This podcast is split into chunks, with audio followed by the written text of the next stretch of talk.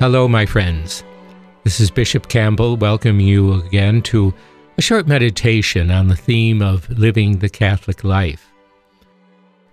The month of November is dedicated, of course, to the commemoration of All Saints. And in fact, if you glance at the liturgical calendar for this month, you will notice that it is filled with the lives of many saints.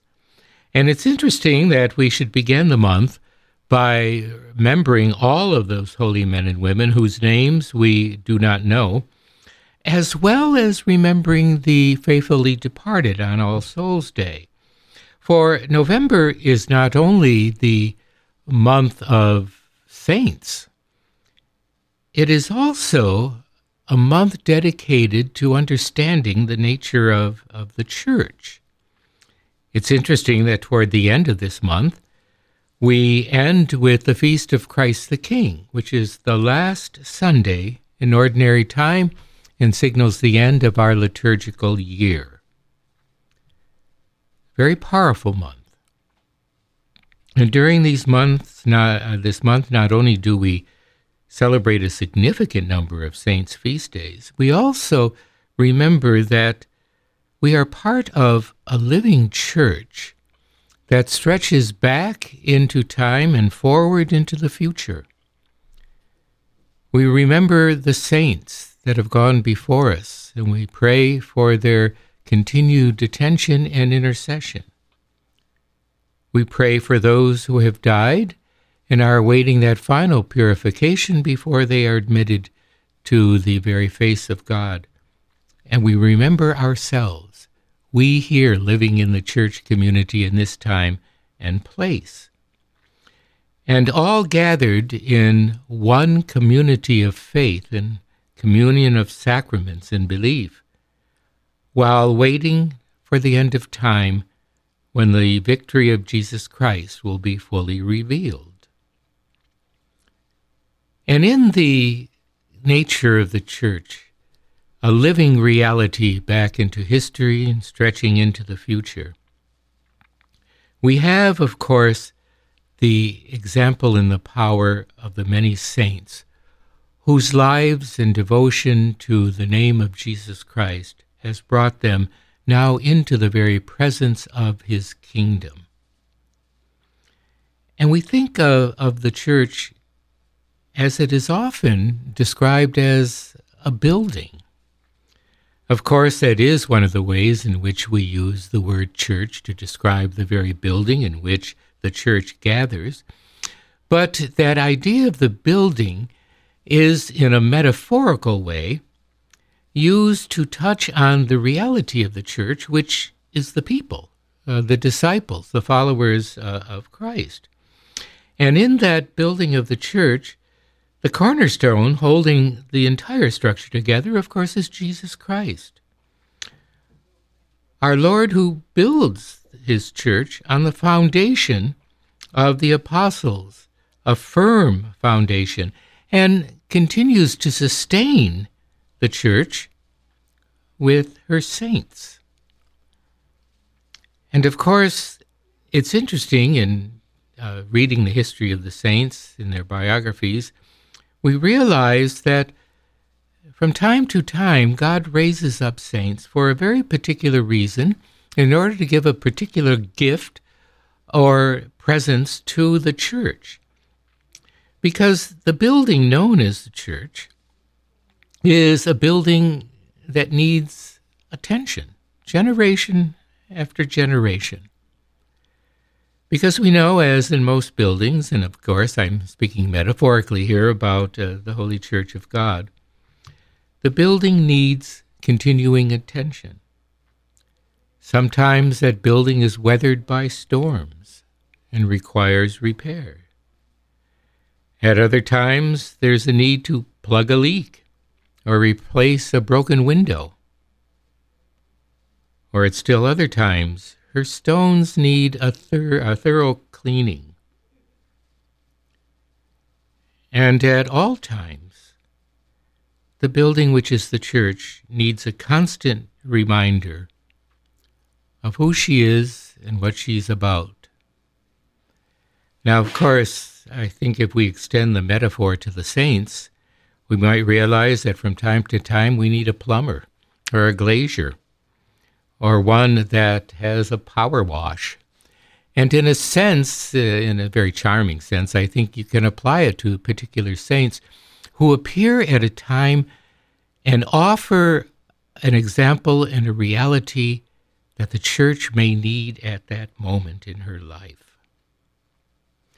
Now, I, I say all of this uh, not only to bring to mind the great power and the wonderful work of the saints within our living church, but particularly we celebrate today the feast of St. Charles Borromeo, a saint that has always attracted me because of the many curious details of his life, but his also deep, profound devotion to the church as that living body of Christ, that church that needs that constant attention, and that church that is called from generation to generation to become more deeply devoted to the cause of Christ and to be able to preach it with greater clarity.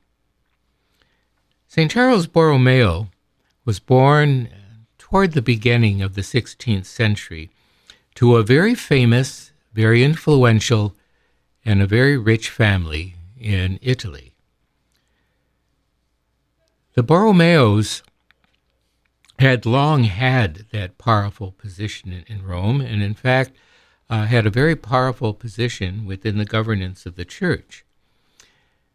But Charles felt that he had been called to a particular vocation within that church, and in fact surrendered his title and turned back his wealth to serve the church.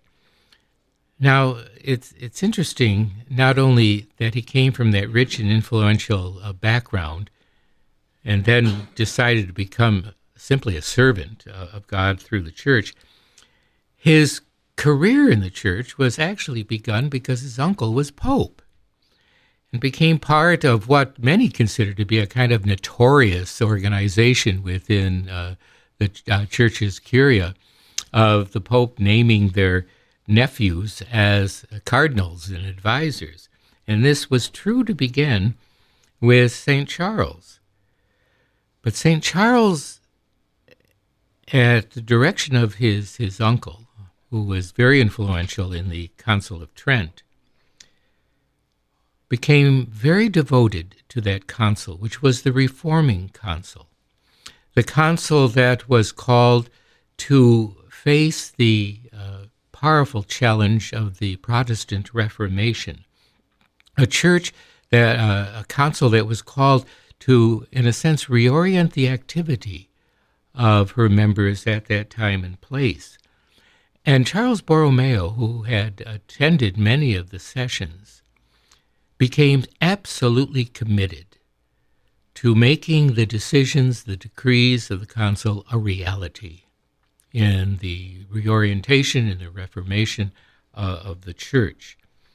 He was appointed Archbishop of Milan, uh, an archbishopric that had, of course, a very uh, extraordinary history. It was the Archbishop uh, see of St. Ambrose, the uh, famous preacher, church father, and the one who led St. Augustine into the church. And when St. Charles Borromeo went to Milan, he found a great deal of neglect. In fact, he became the first residential bishop, actually living in his see city, for probably 30 or 40 years. Uh, uh, his predecessors apparently had allowed their vicars to do the business of the archdiocese. And when he uh, came to Milan, he immediately began instituting the reforms called by the Council of Trent. But I think what uh, most uh, extraordinary about St. Charles Borromeo, although he used his uh, authority very quickly, very rapidly, and very pointedly. In fact, his call uh, to reform a couple of the religious orders that were resident in Milan resulted in one religious order hiring a hitman to shoot him. And uh, that occurred at Vespers once in the cathedral. But of course, the pistol at that time was a very poor quality. The, the bullet uh, did strike Charles Borromeo, not causing much damage. But he remained very proud of that wound, that scar that he had. In fact, often would show it to people, saying, ah, this is the price of being a, a bishop. But it, it, was just a, a sign of his co- commitment to this. But his most extraordinary gift was a realization that the first obligation of a bishop is to teach and to exhort and to preach the authentic faith. And to do this not only uh, from the pulpit, but to do it by reforming the clergy and by instructing the people. He was very concerned that all of the baptized uh, know their, their catechism, their creed, know what it means to give a Catholic example. And he himself uh, proved how powerful is example when uh, the city of Milan was struck by the plague, a terrible epidemic, and many uh, of the people who could just fled the city, but St. Charles remained. He tended to the sick and the dying. He wanted that presence of the Church of Christ to be real. He himself succumbed to the plague and died in his mid 40s. But his, the words he preached, the actions he took, his deep love and devotion to the church, and the offering of all that he had name, wealth, everything to the purpose of Christ allows us to realize the great gift that saints are to our church. And I think this month of November is, offers a particular opportunity to give a special thanks to God for the lives of the saints and to remember that that is the vocation of all of us to become a saint in our own time, in our own place, under our own circumstances. We listen for God to give direction, to make the call, and we pray God for the grace to respond.